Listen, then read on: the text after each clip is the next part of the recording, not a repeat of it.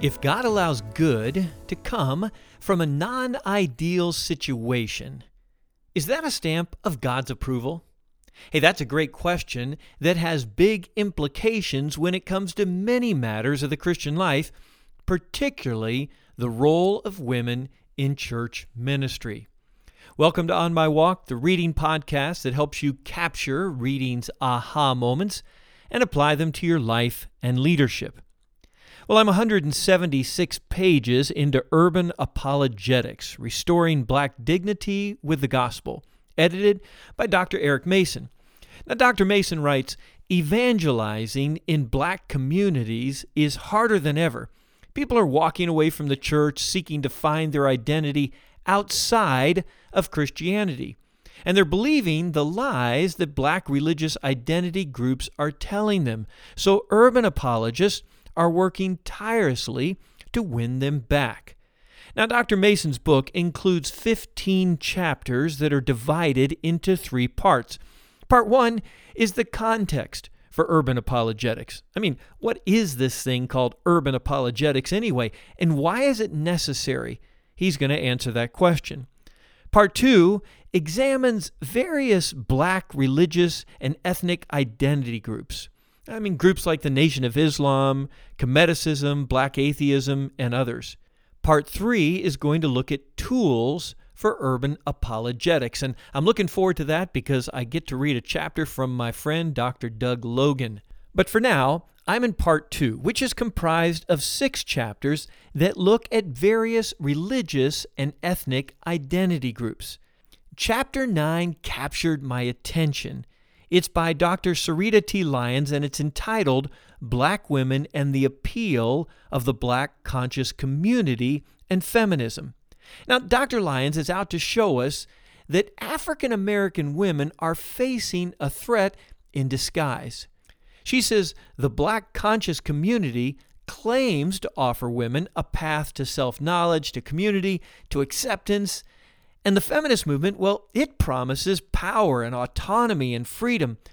But she sees all of those promises as lifeless lifeboats. That's her metaphor. Lifeless lifeboats that denies God's good work in us.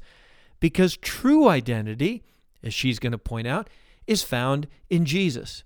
Now, I know that's a lot of background to answer the question I posed at the outset of this podcast but I want to keep her words in the context of the book in general and her chapter in particular. So here's my question If God allows good to come from a non ideal situation, is, is that a stamp of God's approval? And perhaps what caught my attention about her raising that question is she raised it in the context of the role of women in the church and against the backdrop of the influence of feminism and the black conscious movement, which elevates equality of the sexes.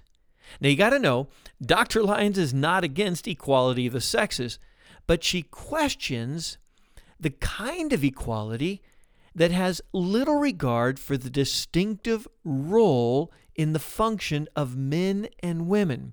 She, she questions the kind of equality that refuses to acknowledge the distinctions to be made from a biblical perspective, namely the respect for male leadership in the church and male leadership in the home. Let's listen to what she says as narrated by Isaiah Young a mindset that I believe is highly influenced by feminist thought, especially since there is a premium put on the self defined agency of women, is the notion that women should be able to do anything a man does with the same fruitfulness because of her talent or giftedness. But God allowing good to come from a non ideal situation is not a stamp of approval from God. Neither is a woman's ability to outperform a man in a particular ministry capacity. We see throughout Scripture that God frequently used people for kingdom work who were not highly gifted, but they were called by God. I call this issue the competency over calling debate. A woman may be able to get a job done just as well as a man, or in some cases, better than a man. but ability without authority is a moot point in God's kingdom.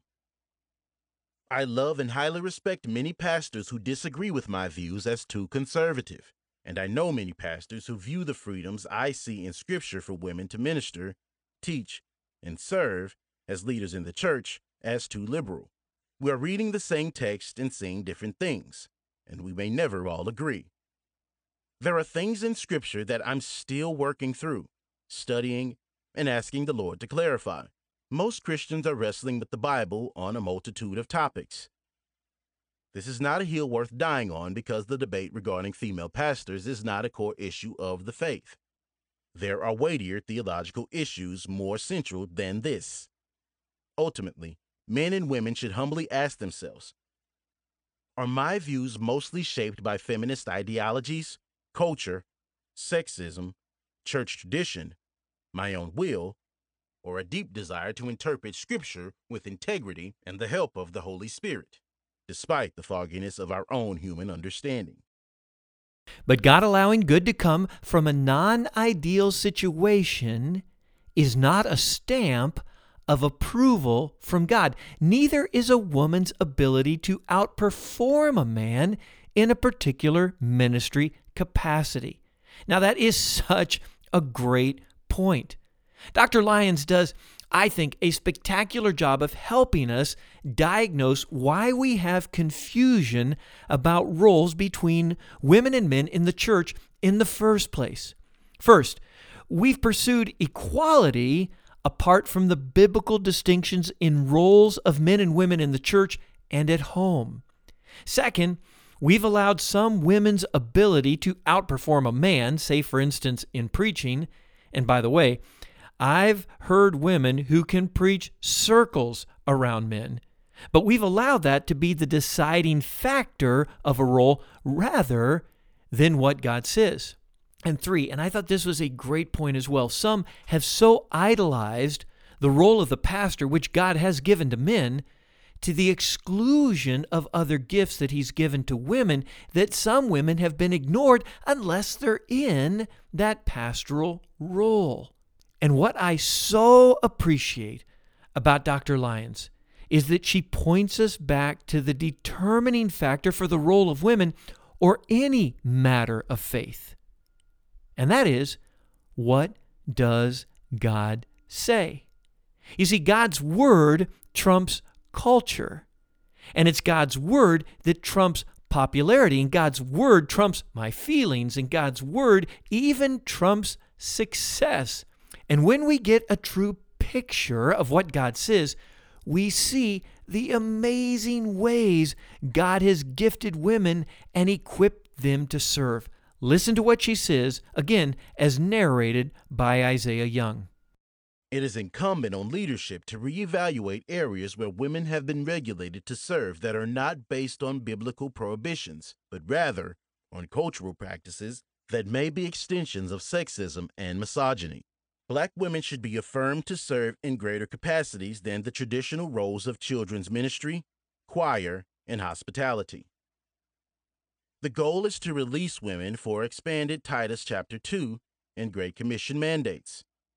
Women can serve communion, teach men and women in appropriate settings, lead ministries in small groups, be theologians, seminary professors, apologists, deacons, evangelists, and missionaries, read scripture, pray in public, be involved in social justice, develop curriculum, provide counseling, be trained for leadership, work on church staff, and speak on various platforms where they should be compensated like male speakers.